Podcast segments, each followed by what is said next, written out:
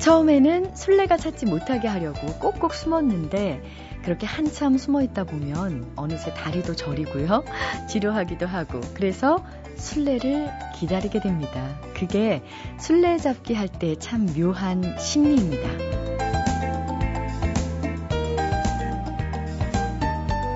이 술래라는 단어는요, 술라라는 단어에서 유래됐다 그래요. 술라는 조선시대 방범을 목적으로 궁중과 서울 둘레를 순찰 돌던 군인을 가리키는 말이었는데요. 술라가 변해서 지금의 술래가 됐다고 하네요. 그 옛날 술라에 쫓기던 사람처럼 세상으로부터 꼭꼭 숨고 싶을 때가 있습니다. 그렇게 숨어서 술라가 지나가기만을 바라는 순간이 있는데요. 하지만 그 시간이 너무 길어지면 술래를 기다리는 꼬마처럼 누군가 나를 찾아주기를 기다리게 되지 않을까 그런 생각이 드네요. 숨어 있는 책들 많이 찾아드리는 시간입니다. 안녕하세요. 소리나는 책 라디오 북클럽 김지은입니다.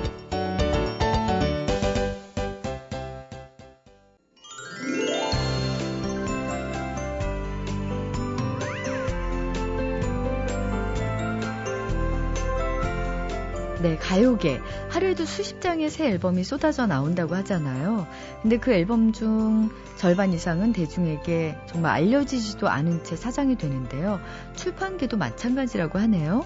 하루에도 정말 수십 권씩 책이 쏟아져 나오는데, 아, 어떤 책을 읽어야 될지 참 고민이 됩니다. 책마을 소식 오늘도 세종대학교 만화 애니메이션 학과 한창환 교수님이 저희의 고민을 덜어주시기 위해서 나오셨는데요. 안녕하세요. 네, 안녕하세요. 어, 일주일에 몇 권 정도 책을 사세요? 아, 평균 다섯 권에서 열권 정도 삽니다. 그 중에서는 몇 권 읽으세요? 사는 것만 물어보시지 왜 읽는 것까지 물어보시죠? 절반 정도 읽을까요? 절반 정도. 아, 일단 보긴 다 봅니다. 오면은 책이 주문해서 오면은 네. 보긴 쭉 보는데 통독하는 건한 두세 권 하는 것 같고요. 부분도 하는 게 이제 나머지는 그렇게 있죠. 아 그래요. 네. 교수들은 그런 게 있더라고 제가 보니까 교수들은 대학마다 기준이 다르지만 1년에 논문을 몇 편 꼭 써야 된다는 그런 숙제가 있습니다. 근데 MBC 아나운서실은 1년에 책을 한 권씩 써야 된다는 숙제가 있나 보죠. 뭐 제가 요즘 책을 보니까 그런 숙제가 있는 것처럼 많은 아나운서분들이 책을 내셔서 그 중에서 제가 선별을 해가지고 골라가지고 왔습니다. 네. 이정민 앵커죠. MBC 뉴스데스크 앵커. 이정민 앵커가 클레어 쉽먼 케티 케이 바로 유명한 CNN 여성 앵커죠. 그 다음에 또 BBC 여성 앵커 케티 케이 두 분이 쓴 글을 번역을 했습니다. 언제 또 번역을 했는지 모르겠어요. 사실 책 네. 쓰는 네. 것보다 번역이 더 어렵다 그러던데요. 네. 번역인 이정민 아나운서가 쓴 핑크 파워라는 책을 어. 소개해드리겠습니다. 근데 왜 파워 중에 하필이면 핑크 파워예요? 여성 전문 인력의 파워를 얘기하는 게 핑크 아. 파워죠. 예. 사실 이 책을 읽어보니까 클레어 쉽먼과 케티 케이라는 아주 능력 있는 여성 앵커들이 사실은 본인의 일과 본인의 가정, 다시 말하면 육아와 일을 어떻게 해왔는가에 대한 과정을 정리한 글이라고 생각하시면 되겠습니다. 왠지 굉장히 앵커로서도 성공한 두 사람이기 때문에 네네. 가정일도 막 완벽하게 했을 것 같아요. 생긴 것도 약간 좀 완벽하게 생기고 그래서. 좀 부담스럽죠. 네. 아, 아, 남자들은 부담스럽군요. 너무 그러면. 예쁘거나 너무 네. 똑똑하면 부담스럽습니다. 어, 죄송해요. 아, 저희 집사람이 그랬어요. 그런데 아, 저는 제가 앞에 있었 아니 뭐 굉장히 나왔어요. 얼마나 그렇죠. 그동안 네. 부담스러우셨을까요? 아 많이 전 집에서도 부담스러운데 여기 와도 부담스럽고 그렇습니다. 여기 책 쓰신 두 분도 아주 부담스러운 분들입니다. 근데 근데 이분들이 자신들의 얘기를 하기 전에 아주 객관화된 사실들을 먼저 설명하고 있습니다. 네. 보니까 여성들은 이제 모든 기업이 가장 선호하는 직원 리스트의 맨 꼭대기를 차지하고 있다. 이 말은 무슨 말이냐면 미국에서 조사한 성공하는 기업 100대 기업 중에 그 성장률이 가장 높은 기업의 여성 임원 비율이 가장 높다는 겁니다. 어떻게 본다면 알파걸 시대 여성의 인권이 최초로 인류 역사에서 확보된 사건은 총기의 발명이라고 그러죠. 총기의 발명 이후에 참정권을 얻게 되고 그 이후부터 여성의 사회적 위상이 높여지면서 딸에 대한 교육이 강화됐고 딸도 교육을 시키면서 부모들이 열심히 지원을 하다 보니까 지금은 대한민국 사회도 특히 저희 학과도 40명 정원에 5년 전까지는 반반 남학생 여학생이었는데 지금은 거의 90%가 여학생이 들어옵니다. 아. 네, 실기 시험 봐도 여학생이 들어오고 면접을 해도 여학생이 들어옵니다. 저희 과만 그런 줄 알았거든요. 교수들끼리 만나보면 모든 학과가 여초 현상이 극화되고 있습니다. 어, 그래서 이... 이건 우리뿐만이 아니라 전 세계적인 추세인 것 같아요. 네. 그래서 요즘은 어떤 분들은 여학생들을 고등학교 보낼 때 남녀광을 보내라. 내신을 걱정하시는 분들은 이런 말까지 있다고 합니다.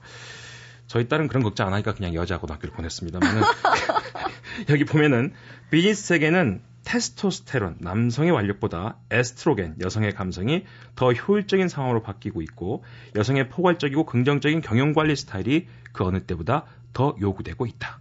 경영진의 여성화는 경제 위기로부터 회사를 보호하기 위한 선택이다. 이런 식의 논문의 그 연구 결과 보고가 먼저 앞에 쭉 설명이 됩니다. 이 두 앵커가 자기들의 경험과 대화를 통해서 핑크 파워가 왜 중요한가 그리고 이란 여성들이 어떻게 하면 자신의 위기를 극복할 수 있는가에 대한 얘기를 하고 있습니다. 이 책에서 가장 제가 감명 깊었던 첫 부분에 이 클레어 클레어 쉽먼 이 본인의 경험을 얘기를 했습니다. 자기가 ABC 방송 5층에 있는 임원실에 불려갔습니다. 자기한테 더 큰 일을 맡기는 거죠. 더 높은 연봉과 더 많은 근무 시간을 요구하는 자기가 멘토면서 후원자면서 친구나 다름없다고 가장 믿고 있는 선배, 물론 여성 임원입니다. 그분이 이야기합니다. 틀을 바꾸려는 내 힘겨운 노력에 점점 좌절감을 느끼겠다는 것이죠. 그 선배, 여성 임원이 이해는 되지만 알다시피 우리 회사에선 예외 없이 뛰러 가면 모두 뛰지요. 그런데 당신은 안 뛰겠다는 거예요. 이렇게 선배, 여성 임원이 얘기를 합니다. 그때 자신은 이제는 쐐기를 박아야 되겠다 싶어서 이렇게 얘기했다고 죠 나도 뛸 거예요. 뛴다고요. 그런데 얼마나 높이 뛰면 되죠? 난 뛰라면 뛰는 말이 아닌 것 같아요. 라는 말이 입 밖으로 튀어나와 버렸습니다. 그러면서 정확하게 얘기하죠. 저는 제가 할 수 있는 선에서 하겠습니다. 이렇게 얘기하니까 그 임원이 아주 고민을 하더니 한숨을 쉬면서 이렇게 얘기했습니다. 우린 당신의 성과에 만족한다고 했지 않습니까? 하, 당신 좀 까다롭긴 하지만 우리가 어떻게 조정해 보도록 하죠. 오. 조정이 됐다고 합니다. 야. 여성이 어떤 위기에 봉착하면 회사는 그 여성으로 하여금 설득을 하려고 한답니다. 그때 본인은 본인의 능력의 자신을 가지고 본인의 입장을 충분히 밝힐 수 있는 용기가 있어야 된다. 이런 얘기를 한다는 거죠. 당장 밝히겠습니다. 네. 그러면서 가장 힘든 게 이제 아이가 태어났는데 어. 그 아이가 누구든지 조력자가 있죠. 특히 우리 한국 사회에서 가장 큰 자기의 경쟁력은 친정엄마라고 그러는데 또 시어머니도 그렇고 그렇게 애를 봐주실 수 있는 분 내지는 요즘 들어서는 뭐 조선족 아주머니부터 시작해서 여러 가지 대안들이 있습니다만은 육아 도우미들 육아 도우미들 근데 사실은 가장 마음 아픈 거는 그런 도와주는 분들한테 맡기고 나왔을 때 일할 때마다 눈앞에 어른거린 아이들의 얼굴과 눈, 눈망울이 걱정된다는 거 아니겠어요, 엄마들은? 그러면 가장 엄마의 도움이 필요한 나이에 엄마 옆에 있어줘야 되잖아요. 그래서 그럴 때일수록 엄마는 강해야 된다. 거죠. 음. 그러기 위해서 자기가 더 열심히 준비하고 노력해야 된다. 그러면서 시간을 파트타이머를 여기서는 이 책에서는 얘기합니다. 파트타임 자기가 정말 일할 수 있는 시간대를 골라서 열심히 일을 하고 재택근무도 하고 그런 식의 조건에 대해서 두려워하지 마라. 그런 조건을 본인이 스스로 선택하고 열심히 하게 되면 어느 일정 정도 시간이 지나면 애가 크잖아요. 그러면 자신이 해왔던 파트타임의 성과와 부분적인 일의 성과가 회사에 분명히 영향을 미치고 그 영향에 따라서 본인의 자리를 극복하는 것 뿐만이 아니라 더 높은 자리에 올라갈 수도 있는 것이다. 절대 실망하지 말고 핑크파운 이미 대세다. 이미 기업도 그렇게 요구하고 있기 때문에 걱정하지 말고 자신의 앞길을 개척해라. 이런 내용입니다. 네. 한창순 교수님의 말씀을 들은 듯한 느낌이 서문을 듭니다. 보면은 이렇게 써 있습니다. 꼭 남편한테 읽히십시오. 아. 있는데요. 저도 쭉 읽다 보니까 네. 아 여성들의 힘이 점점 더 전문화되고 있는 건 명확한 것 같습니다. 특히나 네. 남성보다 시간 조절이 충분히 더 잘할 수 있는 능력들이 많고 집중력이 높기 때문에 그런 것도 있는 것 같고 이게 우리나라뿐만이 아니라 전 세계적인 추세이기 때문에 능력 있는 여성분들이 가사나 육아 때문에 자신의 일을 포기하는 일이 없도록 용기를 주는 책이라는 생각이 들어서 소개해드렸습니다. 네. 이정민 아나운서가 번역한 핑크 파워. 네. 배가 이렇게 불렀을 때까지 그 원고 가지고 막 끙끙거렸었는데 이게 이 책을 위한 거였군요. 최근의 뉴스 중에 그런 뉴스가 있더라고요. 만삭의 산모가 42.19km 마라톤을 완주한 다음에 바로 애를 낳았다는 그런 뉴스가 있었습니다. 여성들이 다 할 수 있는 겁니다. 네. 이제 놀래서 물어보니까 절반은 뛰고 절반은 걸었다고 하더라고요. 그래도 완주한 거 아닙니까? 그러게요. 6시간 동안 완주했다는데. 대단합니다. 엄마는 강합니다. 한 곳만 더 소개할까요? 네. 어, 그냥 넘어갈 수도 있는데 소개는 해야 될 것 같습니다. 한준호 아나운서가 쓴 책입니다. 가자 싱가포르. 싱가포르와 인연이 많은 아나운서입니다. 그래서 본인이 싱가포르에 대한 여행기를 통해서 또 처음에 아나운서가 되기 전에 여행사 직원으로 싱가포르 근무를 했대요. 또 공부도 아. 싱가포르에서 공부도 했고. 그래서 싱가포르 전문가에서 저도 싱가포르 한번 가봤는데 사실 너무 작다고 생각해요, 도시가. 도시 국가니까. 그리고 항상 이 경유하는 공항이기 때문에 한 6시간 정도 머무르다 보니까 대충 봅니다. 매번. 그런데 이걸 보니까 너무너무 볼 곳이 많더라고요. 그래서 4인 가족이 어린 아이들과 가서 놀 수 있는 경로, 둘만 가서 아주 드라마틱하게 놀 수 있는 경로, 혼자 볼 수 있는 경로, 그 다음에 여러 날 동안 볼 수 있는 경로, 이런 식으로 싱가포르 곳곳을 관람할 수 있는 좋은 힌트를 주는 책이 있어서 소개했습니다. 네. 가자 싱가포르입니다. 아, 핑크 파워 가자 싱가포르. 제 책은 없나요? 네, 오늘 이 두 권 드리려고 했는데, 아, 갖고 계시죠? 네. 고맙습니다. 책마을 소식 한정환 교수님이셨습니다. 감사합니다.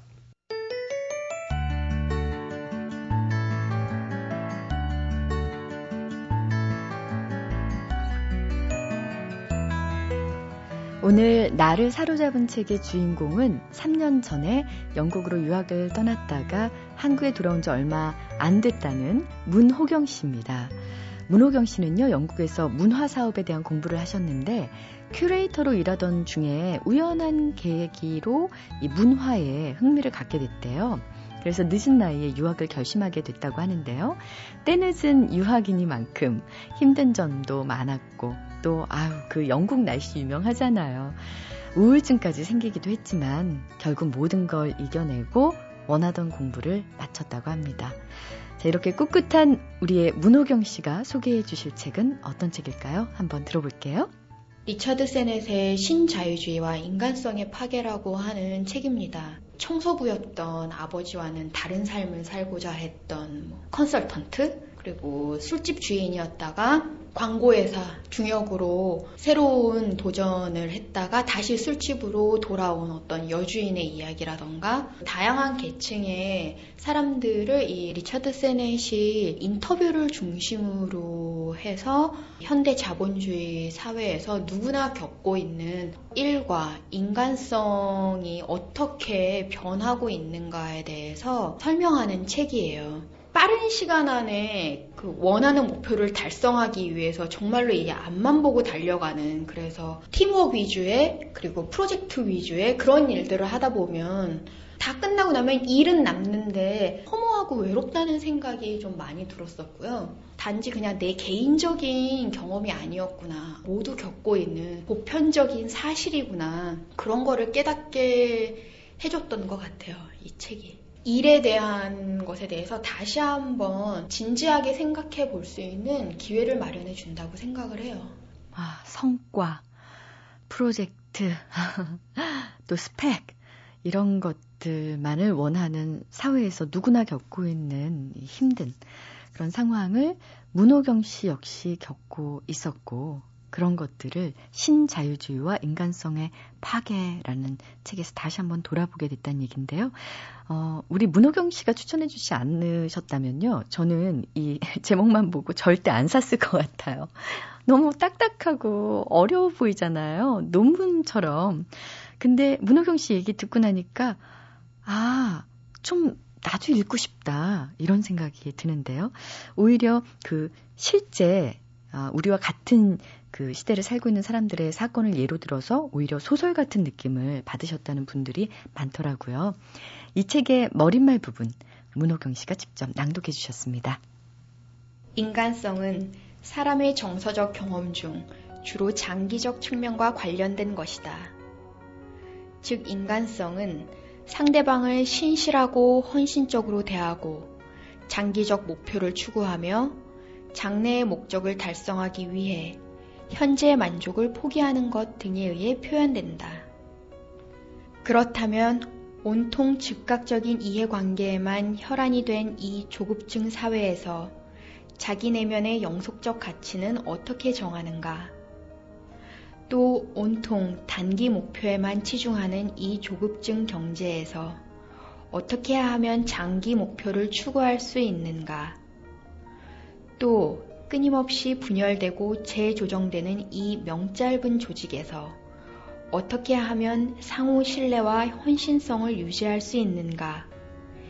이 질문들이 바로 유연한 자본주의가 제기하는 인간성의 문제들이다. 네. 아, 정말 사람의 노동력을 대신할 수많은 문명의 이기가 이렇게 발달된 시대에서 왜 우리는 계속해서 바쁘고 계속해서 시간이 없고 계속해서 불행한 것일까를 돌아보게 할 수 있는 책이 아닌가 싶습니다. 아, 이 책은 우리 문호경 씨에게 어떤 의미를 깨닫게 해줬는지 그리고 또 어떤 분들에게 추천하고 싶은지 들어볼게요. 좋아서 선택한 일이고 직업이지만 정말로 일을 너무 많이 하다 보니까 어 내가 왜 지금 이 일을 하고 있는가에 대해서 답이 없더라고요.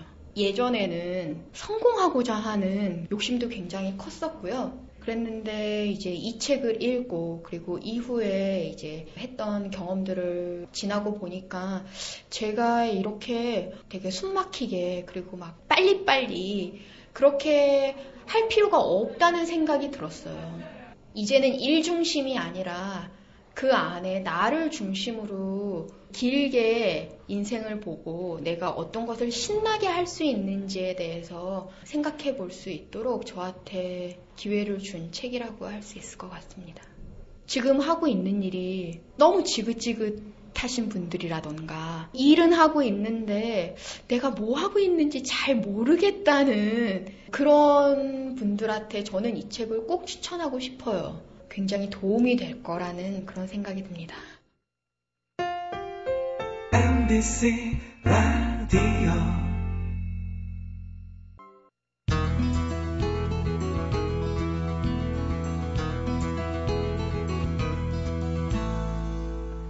아버지, 노예가 뭐예요? 어린 쿤타킨트가 묻는다. 노예란 어쩔 수 없는 상황으로 자유를 잃은 사람이란다. 그러나 그들은 우리와 똑같은 사람이다. 미국의 대표적인 흑인 작가죠. 알렉스 헤일리의 소설 뿌리 중에 일부였는데요. 풍요로운 현재 미국의 뿌리. 이 뿌리는 다름 아닌 흑인. 그리고 더 나아가서 그 흑인의 음악인 재즈의 뿌리. 이 모든 것에 관한 책입니다. 흑인 잔혹사의 저자 김진묵 선생님 모셨는데요. 제가 좀 이름 소개할 때 뜸을 들였습니다. 안녕하세요. 네, 안녕하세요. 예. 그 재즈 음반 안에 흔히 저희가 속지라고 하잖아요. 그때 이름을 벌써 한 20년 전부터 네, 있었는데요. 드디어 뵙는군요. 안녕하십니까? 네, 안녕하세요. 네, 그동안 어떻게 지내셨어요? 어, 저는 뭐 직업이 음악 평론가 아닙니까? 그럼 하늘이 저한테 부여한 사명이니까 하여튼 음악 관계 일 열심히 하고 있습니다. 하늘이 부여한 선물이라고 표현하고 싶은데요. 아, 그렇습니까? 네, 좋아하는 음악을 들으면서 일을 할 수 있으니까요. 음악 장르 중에서도 재즈, 지금은 재즈를 듣는 인구가 많이 늘었지만은요. 선생님께서 맨 처음 활동하실 때는 그렇게 많지 않았을 것 같은데요.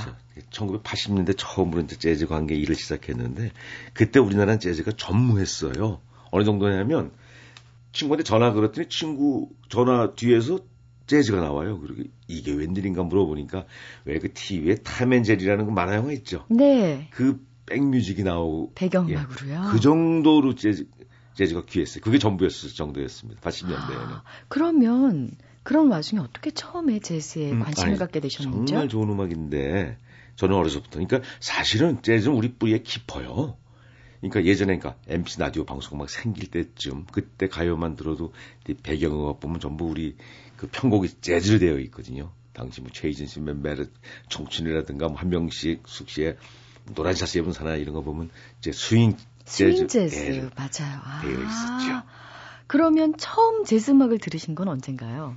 그러니까 어렸을 때 제 기억에 화폐 개혁할 때는 1961년 이때쯤인데 그때 우리는 그러니까 아이스케키 사 먹었어요 길거리에서요. 네. 그때가 아이스케키 파는 그 꼬마들이 아이스케키 통 들고 다니면서 싱싱싱싱 아, 버지 바지 죽여서 막 이랬거든요. 왜냐면 그, 그 노래가 Everybody Start Sing인데 그때 꼬마들이 뭐 에브리 영어 압니까? 그러니까 에브리바디가 아버지 바지 들려가지고 막 이렇게 불렀거든요. 그만큼 우리한테는 재즈는 참 가까이 있었던 음악입니다. 아 그렇군요. 그게 재즈인지 몰랐을 뿐이지 그렇죠. 항상 음악은 들려왔었는데요. 본격적으로 아 나는 재즈와 함께 삶을 살리라 결심하신 적은 언젠가요? 아니 저는 이제 클래식 평론을 시작했는데 사실은 네.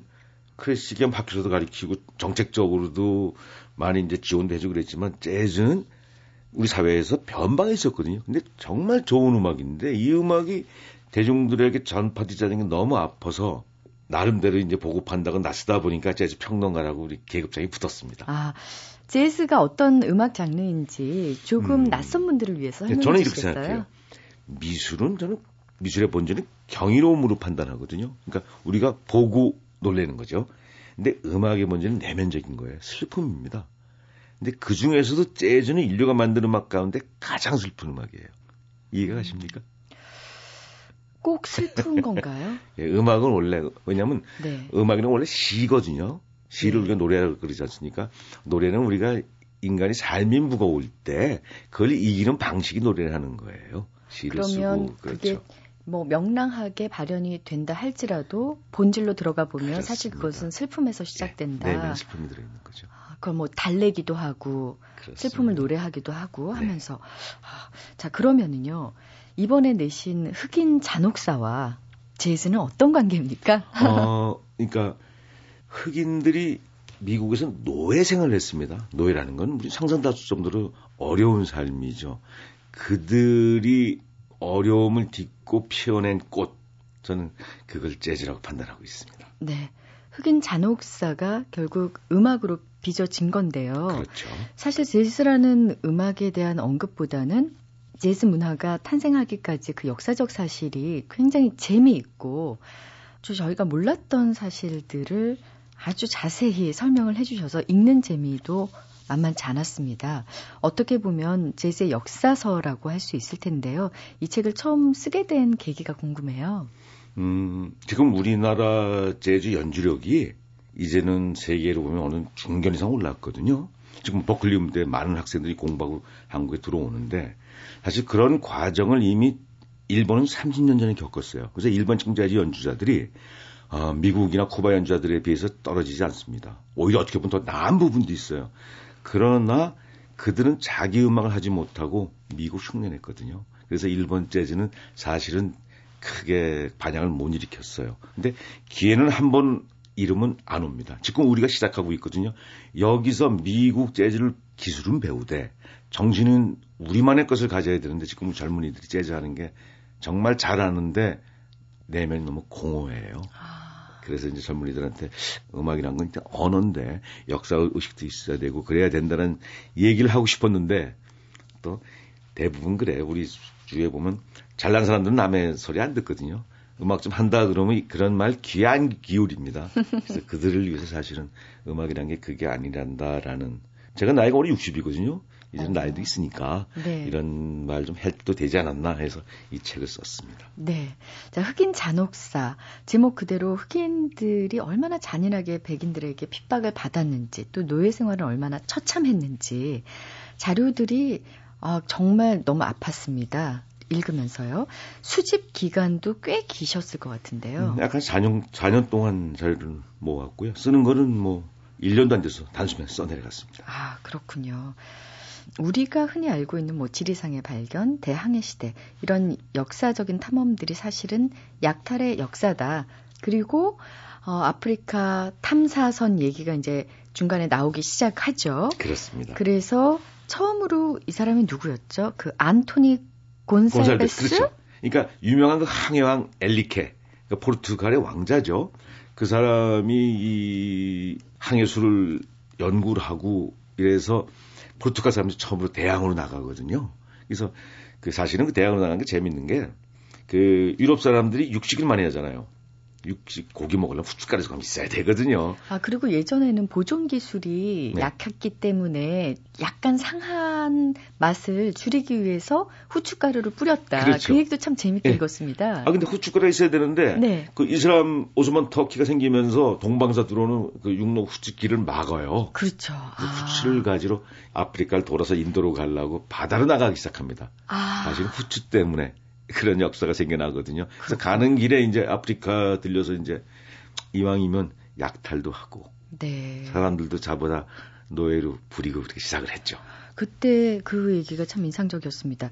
음, 원래는 후추 그리고 또 샨티족인가요? 이렇게 황금 옷을 입고 있던 그런 사람들을 발견하면서 여기가 엘도라도다 네, 이렇게 네. 생각을 했는데 나중에는 그 황금보다 더 값비싼 것을 발견했다. 그게 바로 흑인 노예다. 그렇죠. 사람들이었죠. 예. 붙잡아 가면 평생 죽을 때까지 일을 시킬 수 있으니까. 아, 임금 안 주고. 근데 당시의 기록에 연간 포획량이 만 명이다. 그러니까 포획이라는 말을 썼다는 거가 인간으로 취급을 안 했다는. 포획 정도가 아니고요. 네. 처음에는 아프리카에 가면 사람을 닮은 검은 동물이 있다 그랬어요. 말도 안 되는 거죠. 그래서 짐승처럼. 나, 그렇죠. 그래서 중간에 그 로마 교황청에서 깊이 숙고를 하고 사람이라는 유권 해석을 내립니다. 아, 그렇군요. 인류의 슬픈 역사죠. 아. 그래서 이 아프리카 흑인들을 노예로 이제 잡아들임으로써 노예 무역이라는 게 생겼는데 이 과정이 참 잔혹했다면서요. 그렇죠. 그러니까 잡는 과정부터 그러니까 처음에는 숨어서 한두 사람 이렇게 유인해서 잡았는데 네. 영국에서 산업혁명이 터지니까 산업혁명은 이제 방지기에서 시작하지 않았습니까? 노동력이 필요했어요. 미국에서 이제 목화를 면화를 생산해서 영국에 가서 옷을 짰는데 사람이 필요했거든요. 그다음부터는 이제 아예 한두 명 가지고 안 되니까 고요한 마을을 습격을 해서 한꺼번에 네, 전부 거기서 이제 병자고 어린애는 필요 없으니까 어머니가 보는 앞에서 어린애들 그냥 죽여버리고 이러고선 아, 사슬로 묶어서 사막으로 끌고 가서 바닷가에 있는 창고에다가 쌓아두면 이제 노예 선이 와서 무역선이 와서 싣고 가는 거죠. 근데 그 당시 배라는 것이요. 얼마나 열악했겠어요, 상황이. 그리고 그렇죠. 긴 시간 동안 항해를 하다 보면 아픈 사람도 생기고 그랬, 그랬을 텐데요. 그 유명한 사건이 있어요. 그 네. 영국에서 종호라는 배인데 그 선장이 노예를 싣고 가다가 노예가 병이 드니까 아 이거 보험금 타자 이러고선 병든 노예들 바다에다가 쳐놓은 사건이 있었거든요. 던졌다고요? 네, 79명을 바다에다 수정한 그런 사건이 있었습니다. 근데도 영국에서는 그 문제를 살인 문제 이런 게 아니고 단지 보험금 문제만 가지고 법정에서 또 몇 년을 3년간 싸웠었죠. 그러면 이게 이제 말하자면 싣고 가던 물건이 유실됐다라고 그렇습니다. 판단을 내린 거네요. 그렇죠. 아, 그러니까 노예를 어떻게 취급했는지 알 수 있는 대목인 것 같습니다. 그런데 이렇게 아주 잔인한 이 노예 무역이 예, 횡행하던 이 시대에 채찍춤이라는 그건 뭐냐면요. 말도 그건 제가 만든 네. 용어인데 그러니까 상품들이죠. 어, 결국은 노, 예들이요 예. 가서 노동을 해야 되는데 그 배 타가는 과정에 움직이지 않으니까 온몸에 관절들이 망가져요. 그렇겠죠. 그러면 노동력으로서 이제 상품 가치가 떨어지는 거죠. 물론 그러면 소비자들한테서 이제 노예 상인 저 그러니까 농장들한테서 항의가 들어왔겠죠. 그래서 가는 도중에 운동을 시킵니다. 근데 운동 시키려면 관절을 움직여야 되니까 춤을 추게 했어요. 그래서 백인들이 이제 밴드를 조직해서 선원들 중에서 음악 좀 하는 사람들이 연주를 하는데 아, 아프리카에서 그 강렬한 리듬을 연주하던 사람들이 백인들의 느슨한 리듬에 춤출 수가 없죠. 더군다나 지금 끌려 죽을 줄 모르는데 끌려가는 바닥에 예. 무슨 기분이 나서 춤을 추겠습니까? 그러니까 움직여야 되니까 이제 채찍을 휘두른 거죠. 그럼 피하려면 자연히 몸을 움직이게 되고 관절을 사용을 하니까. 아. 그래서 저는 거기다 그냥 채찍 춤이라는 이제 이름을 줬습니다. 아, 그렇군요. 이렇게 해서 끌려온 흑인 노예들은 저희들이 이제 영화라든가 책이라든가 TV를 통해서 많이 봤던 장면은 그 하얀 모카밭에서 모카솜을 따는 장면이었거든요. 그렇죠. 당시에 이런 모카 농장은 어떤 분위기였나요? 아니, 그러니까 미국 그 남부가 전부 모카 혹은 설탕. 그러니까 집단 농장 체제예요. 큰 막사에 노예들 몰아넣고 그리고 이제 또 목화가 열리면 이 목화가 우리 그 열매라는 게 우리 흔히 병원에서 쓰는 약솜이거든요. 네. 그게 비가 오면 망가지잖아요. 그러니까 목화가 열리면 빨리 따야 돼요. 목화가 보통 한여름에 수확이 되나요? 한여름이요. 제일 8월달이면 어, 너무 제일, 뜨겁겠네요. 제일 뜨거울 때. 그러니까 제... 새벽부터 뭐 달 뜨면 밤늦게까지 목화를 따는 거죠. 흑인들은 비가 오기만을 바랬겠어요. 글쎄요. 아, 그래서 이 뜨거운 미국 남부의 8월 더위에서 그 쇠사슬을 또 뭐 가죽끈을 묶고 그렇죠. 이제 그러니까 말 안 들으면 또 그러니까 목화를 따면서 어 많게는 하루에 채찍을 200대 맞았다 그러거든요. 그리고 또 말 안 듣는 사람들은 끌어다가 그 농장에 있는 감옥에 가져요 사슬로 근데 사실 그래서 이 책에서 제일 중요한 부분입니다. 이 낮에 일한 노예들 피곤하죠. 사실은 그 채찍으로 휘두르는 감독관들도 피곤해요. 그렇잖아요. 같이 떼 앞에서 하루 종일 음. 채찍을 휘두르려니까. 그러니까 끝나고 나서 감독관들 피곤하니까 노예들한테 야 너무 힘들다. 노래하고 춤춰라. 우리 즐겁게 하려는 거죠. 그들을 신나게 해, 즐겁게 해주기 위해서 경쾌한 음악을 연주해야 되거든요. 근데 그 마음은 그게 아니거든요. 겉으로는 경쾌해야 돼요.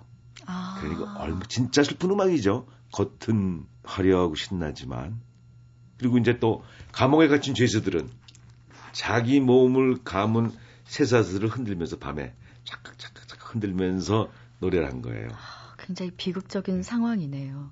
자기들은 그잖아요. 우리는 행복했습니다. 자기 행복했겠습니까? 노래 이제서야 김중무 선생님께서 앞에서 말씀하신 음악은 본질적으로 슬픔이다. 라고 얘기하신 게 이해가 이제야 갑니다. 예.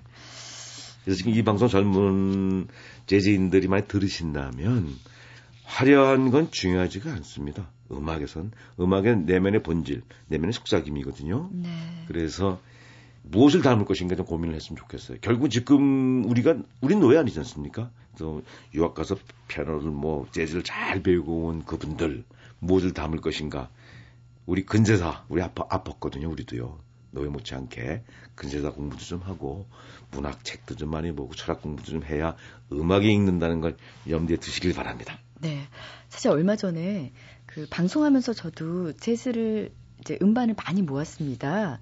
한 선생님 앞에서는 좀 부끄럽지만 한 뭐 5천 장 중에서요. 오, 예. 많이 모으셨네요. 예. 4,500장을 네. 기부를 했습니다. 아. 근데 이제 500장이 남았잖아요. 네. 그때 고를 때 네. 제가 네. 들었던 느낌이 아, 이렇게 훌륭한 음반들 중에서도 남는 음악은 또 이렇게 몇 장이 안 되는구나. 그렇습니다. 그래서 지금 말씀하신 거대로 지금 연주하고 음반을 내고 이런 것도 중요하지만 결국 음악이라는 것은 영원한 생명력이 담기려면 정말 많은 사람들한테 시대를 넘어서 사랑을 받아야 될 텐데 과연 그런 음악이 될 수 있는가라는 생각을 한 번쯤은 해야 되지 않을까 싶어요. 그렇습니다. 결국 음악은 사람한테 나오는 거거든요. 네. 그러니까 음악을 우리가 언어라고 이야기하거든요.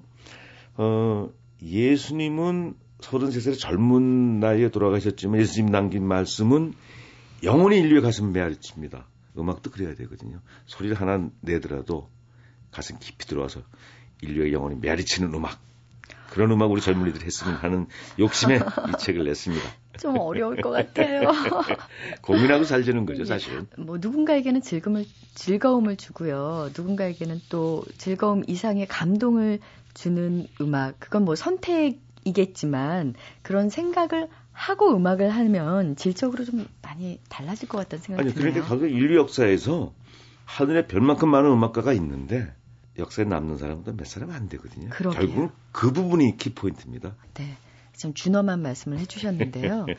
음, 백인들이 흑인들을 노예로 그렇게 부려 먹으면서 또 노래까지, 음악까지 시켰다는 그 점도 놀랍지만, 그럴 때 성서를 이용했다는 것이 더 충격적이었습니다. 아, 왜냐면, 그 당시에는 기독교 사회지 않습니까? 그래서 처음에는 노예를 부리면서 너희들 이 기독교도 모르는 그 암흑의 아프리카에 있는 것보다는 여기 와서 노동을 하고 기독교의 맛을 아는 것이 니들은 축복이다라는 얘기를 했습니다. 근데 사실 그 배경에는 이미 성서의 그 배경이 있어요. 창세기에 보면 그 노아의 아들, 세 아들들 이야기가 나오거든요. 노아가 어느 날 포도 농사를 짓고 포도주를 담궈서 대취하고 장방 안에 서스러서 자는데 하체를 드러내고 잤다 그러거든요. 아. 그래서 이제 그 큰아들이 그걸 보고선 둘째 아들이 나와서 이야기를 합니다.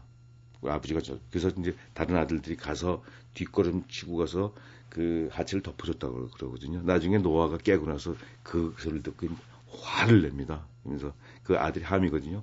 함 너의 자기 하체를 가르치지 않은 그, 그 부분이죠. 그래서 저주를 하면서 너의 자식들은 영원히 다른 형제들의 종이 되리라 그러는데 그 함이라는 사람이 피부에 반점 검은 표, 표범처럼 검은 피부 구수족이라 그러거든요. 그러니까 요새 그 흠정역 성, 성경에는 예전에는 구수족이라고 요새는 아예 에티오피라고 나옵니다. 아프리카 족속들은 그래서 이 백인들의 종이 될 수 없다고 이미 성석에 쓰여 있다고 해석을 자기들에게 유리하게 해석한 아전인수네요. 그렇습니다. 아, 참 지금 생각하면은요 말도 안 되는 일들이 예전에는 당연스럽게 자행됐다는 것도 굉장히 충격적입니다. 네. 어, 책의 첫 장에 깜짝 놀랐습니다. 이 책을 누구한테 바치셨냐면요. 어, 제44대 대통령이죠. 버락 오바마에게 바칩니다. 라고 선언을 예. 하셨는데요. 백악관에 그 흑인 대통령이 입성했다는 것 자체가 이 백악관이 어떻게 지어졌는지를 알면 또 대단한 얘기가 될 것 같습니다. 그렇지. 어, 백악관 지어진 지는 오래됐지만 근년에 백악관 지어질 당시에 장부가 발견이 됐어요. 거기에 이미 많은 흑인 노예들이 참여했는데 임금은 받았죠. 노예주들이 주지는 않고 그런 장부가 또 발견이 됐습니다. 네. 거기에 또 흑인 대통령이 들어갔다는 사실이 또 역사의 아리 아니겠습니까? 네. 흑인들이 이렇게 노예로 와서 그나마 가장 사회에서 성공했다고 했던 사람들이 흑인 뮤지션들. 그렇죠. 재즈 초창기는 뮤지션들. 예. 아니면 이제 복싱하는 사람들, 그렇죠. 스포츠맨들. 그러다가 이제 정치인으로서는 이제 그렇죠. 상징적으로 오바마 대통령이 처음일 텐데요. 이렇게 흑인 잔혹사가 아, 재즈나 블루스 음악에 어떤 영향을 미쳤다고 생각하시는지요? 그러니까 사실은 그 아까 처음에 얘기했듯이 음악은 우리 인류의 슬픔, 고난을 다스리는 방식이거든요. 그러니까 지금 요즘 걸그룹들 노래는 아예 노골적으로 미국 뉴욕 흑인들의 음악입니다. 네. 가사도 아예 oh yeah baby 이러지 않습니까? 그렇게 우리나라를 그러니까 인도 아랍권을 제외한 전 세계의 대중음악을 석권할 수 있는 것이 흑인들의 음악인데 재즈 블루스인데 네. 그만큼 그 강한 위력을 가, 가지고 있었다는 것은 그 사람들이 그만큼 아픔이 컸었다는 거거든요. 경이로운 거죠, 사실은. 아, 그러네요. 혹시 좀 추천해 주실 네. 재즈 아티스트와 그의 음악이 있다면요? 아유, 많죠. 뭐, 어, 그냥 그, 루이 암스트롱, 워낙 큰 사람이거든요. 루이 암스트롱은 그 재즈의 역사를 그대로 밟은 사람이니까, 이제, 루이 암스트롱, 그리고 루이 암스트롱도 많이 불렀지만, 흑인 연가, Negro spiritual 그러죠. 네. 그러니까 거기 많은 흑인 연가들이 그 구약에서 그 내용을 취해요. 왜냐하면 이스라엘 백성들이 이집트 바로 밑에서 노예 생활을 하다가 모세의 인도에 의해서 홍해가 쫙 갈라지면서 건너오지 않습니까? 그래서 이 가나안 적각 꿀이 흐르는 가나안 땅이죠. 그러니까 그 미국의 흑인들도 언젠가는 우리도 적각 꿀이 흐르는 가나안 땅으로 갈 것이라는 희망을 가지고 있었죠. 그래서 그들에게 기독교가 커다란 위안이 됐습니다. 그 내용을 노래하는 게 바로 흑인 연가죠. 음, 그렇군요. 뭐 루이 암스트롱 하면 막 트럼펫 연주하는 듯한 목소리를 막 내고 그렇죠. 특히 뭐 엘라 피츠제랄드와는 듀엣으로도 신나는 곡을 많이 불러서. 예. 그런 그냥 재즈 아티스트라고만 생각을 했는데 이제 앞으로는 루이 암스트롱이나 엘라 피츠제랄드나 그 이, 이외에 많은 흑인 음악들을 들을 때요. 좀 다른 느낌으로 들을 수 있을 것 그렇죠. 같습니다. 그러니까 음악을 들을 때는 항상 내면에 도대체 이게 무슨 얘기를 하나 그걸 듣는 게 필요합니다. 네. 흑인 잔혹사를 통해서 재즈는 이렇게 시작됐다를 얘기해 주신 김진묵 선생님이셨습니다. 고맙습니다. 네, 고맙습니다.